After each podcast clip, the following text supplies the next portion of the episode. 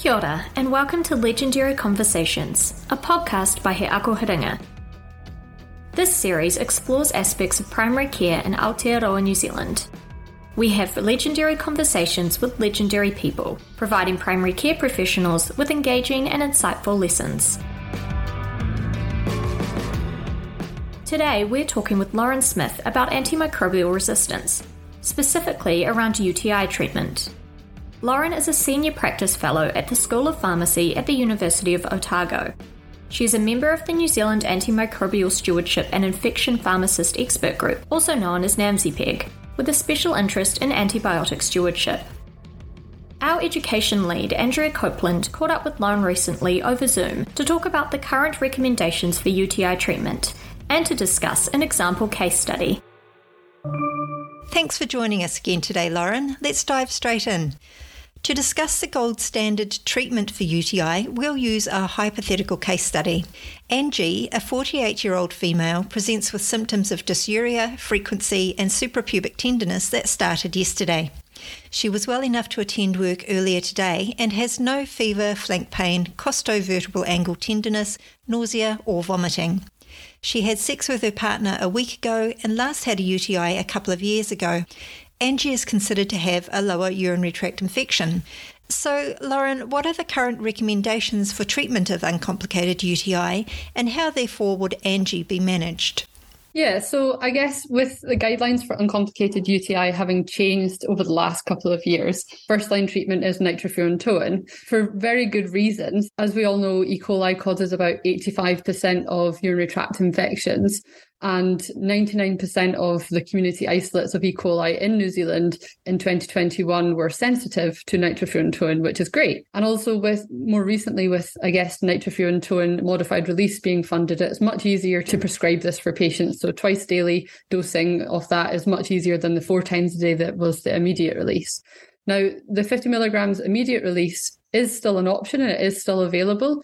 And just to note, there is actually a formula for making a suspension for this. So if you do have patients with swallowing difficulties, that might be an option. But really the first line is the nitrofurantoin modified release 100 milligrams twice a day for five days. And the five days treatment is the guideline. And this is considered if you were to think of the sensitivities you know all being equal would be equivalent sort of effective cure rate to a three day course of trimethoprim if the bug that you were treating was sensitive to it moving on to the trimethoprim discussion, the first line treatment was changed because 25% of the E. coli isolates in New Zealand were resistant to trimethoprim.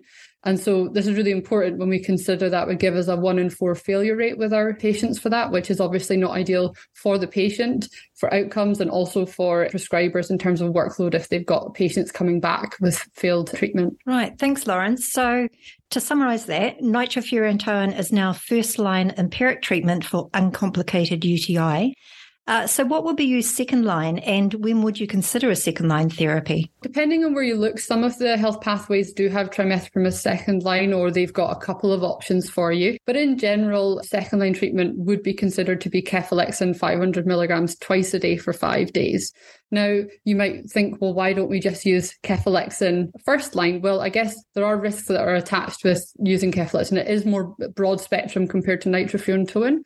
And also with it being a cephalosporin, it carries that higher risk for C. diff for our patients. And it is very effective, but it is not as effective in terms of sensitivities as nitrofurantoin. So 93% of E. coli urinary isolates in the community in 2021 were sensitive to Kefalex. And I guess trimethoprim, you know, 300 milligrams once a day for three days could be considered an option for treating your patients. But in practice, I guess, due to the high resistance rates, this might be reserved for patients who you know you've got lots of um, urinary samples that shows that the bug that they've grown is sensitive to it.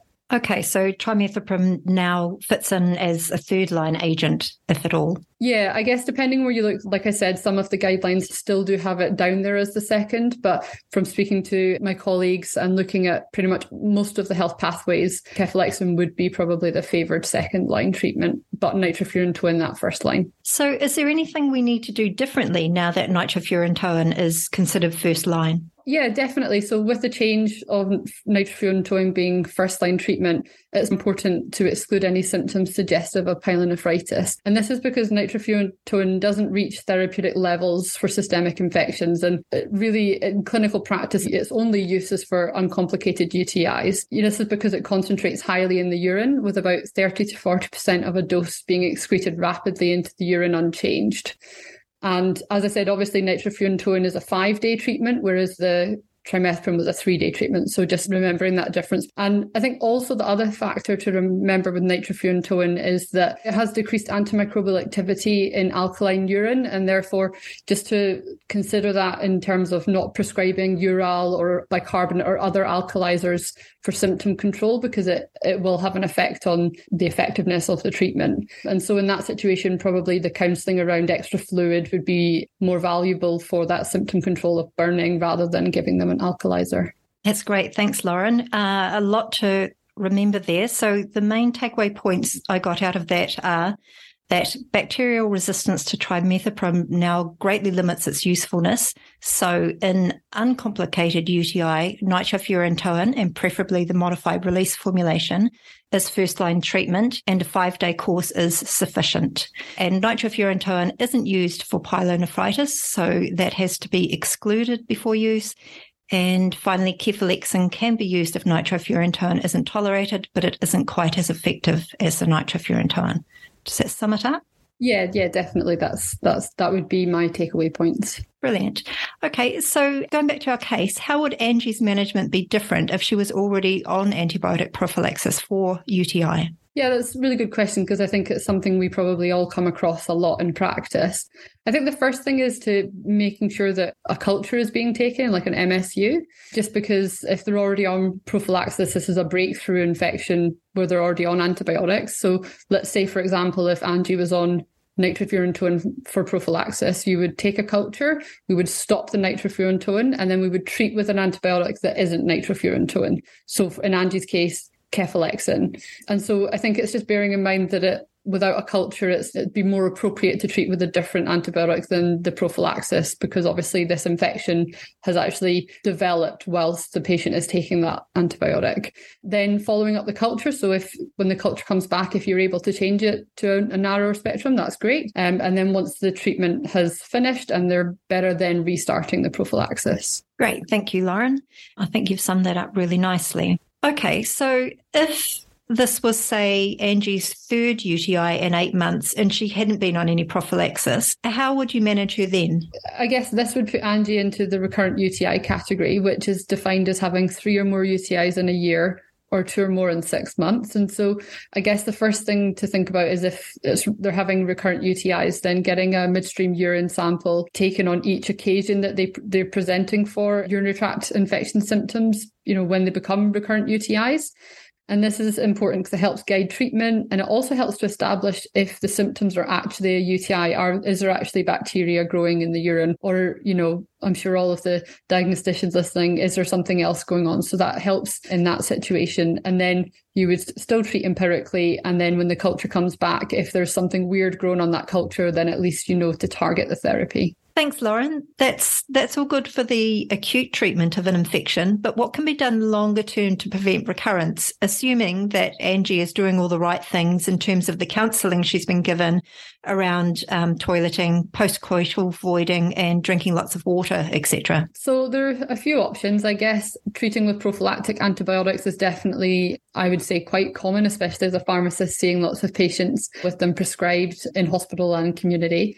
So yeah, I guess prophylactic treatment is definitely an option, but I think it's important to consider the risks of giving prophylactic antibiotics that isn't without risk. And I do know that it is being prescribed more, but methenamine hippurate, also known as Hiprex, was shown in the ALTAR trial to be non-inferior to nitrofurantoin for prophylaxis. And also, given that Hiprex is a urinary antiseptic, you don't have the same risk of resistance developing as you do with giving prophylactic antibiotics. And so I guess also to consider if someone has recurrent UTIs, whether on prophylactic treatment or if they develop recurrent UTIs following a three month course of prophylactic treatment, then the guidance is that a referral for a non acute urology assessment should be sent just to make sure there isn't anything structural at play here or maybe interstitial cystitis or anything to that effect. We can see from the dispensing data that we've analysed for our EPIC prescribing dashboard that some patients stay on nitrofurantoin for extended periods of time. What are your thoughts on this? Nitrofurantoin can cause pulmonary and hepatic toxicity with long-term use and also there is a risk of peripheral neuropathy. And so it's really not recommended that patients stay on nitrofurantoin for longer than six months. And quite a while ago there was a medsafe update about this um, available to look at. Also the risk of resistance developing in that longer sort of treatment and also i guess considering that need for investigation and review. So the guidance is that if you have someone on prophylactic antibiotics and they've been on it for six months, that should really get reviewed. Really, three months it should be reviewed, but you know, with the constraints on the health system, it is understandable that that might stretch out to six months. I think it's um, just recognizing that prophylactic long-term nitrofurantoin isn't without risk. Okay, right. So to sum up, there, methenamine or Hiprex looks to be as effective as nitrofurantoin for UTI prophylaxis and is safer and the patient should perhaps be referred to urology if there's recurrent UTIs whilst on prophylaxis or if they have recurrent UTIs following a three month course of prophylaxis. Yeah, definitely. That's right. And just one thing I wanted to add is with the methenamine, some patients do find that they get a bit of a burning sensation. And so just bearing in mind that if they're coming back with burning sensation whilst on methenamine, to consider is this a side effect of that prophylactic treatment or is it another UTI? Thanks so much for talking with me today, Lauren. It's been a pleasure. Yeah, thanks for having me. Thanks for joining us today for this legendary conversation with Lauren Smith. You can find more free resources on antimicrobial stewardship, including the EPIC Antibiotics dashboard, at akohiringa.co.nz. If you have an account with us, you can record your professional learning from this podcast by going to our website and pressing the capture button in the podcast page. Just go to akohiringa.co.nz and sign up for free. Thanks again for listening. We hope you enjoyed this legendary conversation. Legendary Conversations is brought to you by He Ako Hiringa, music by PJ Shepard, sound engineering by Steve Hart.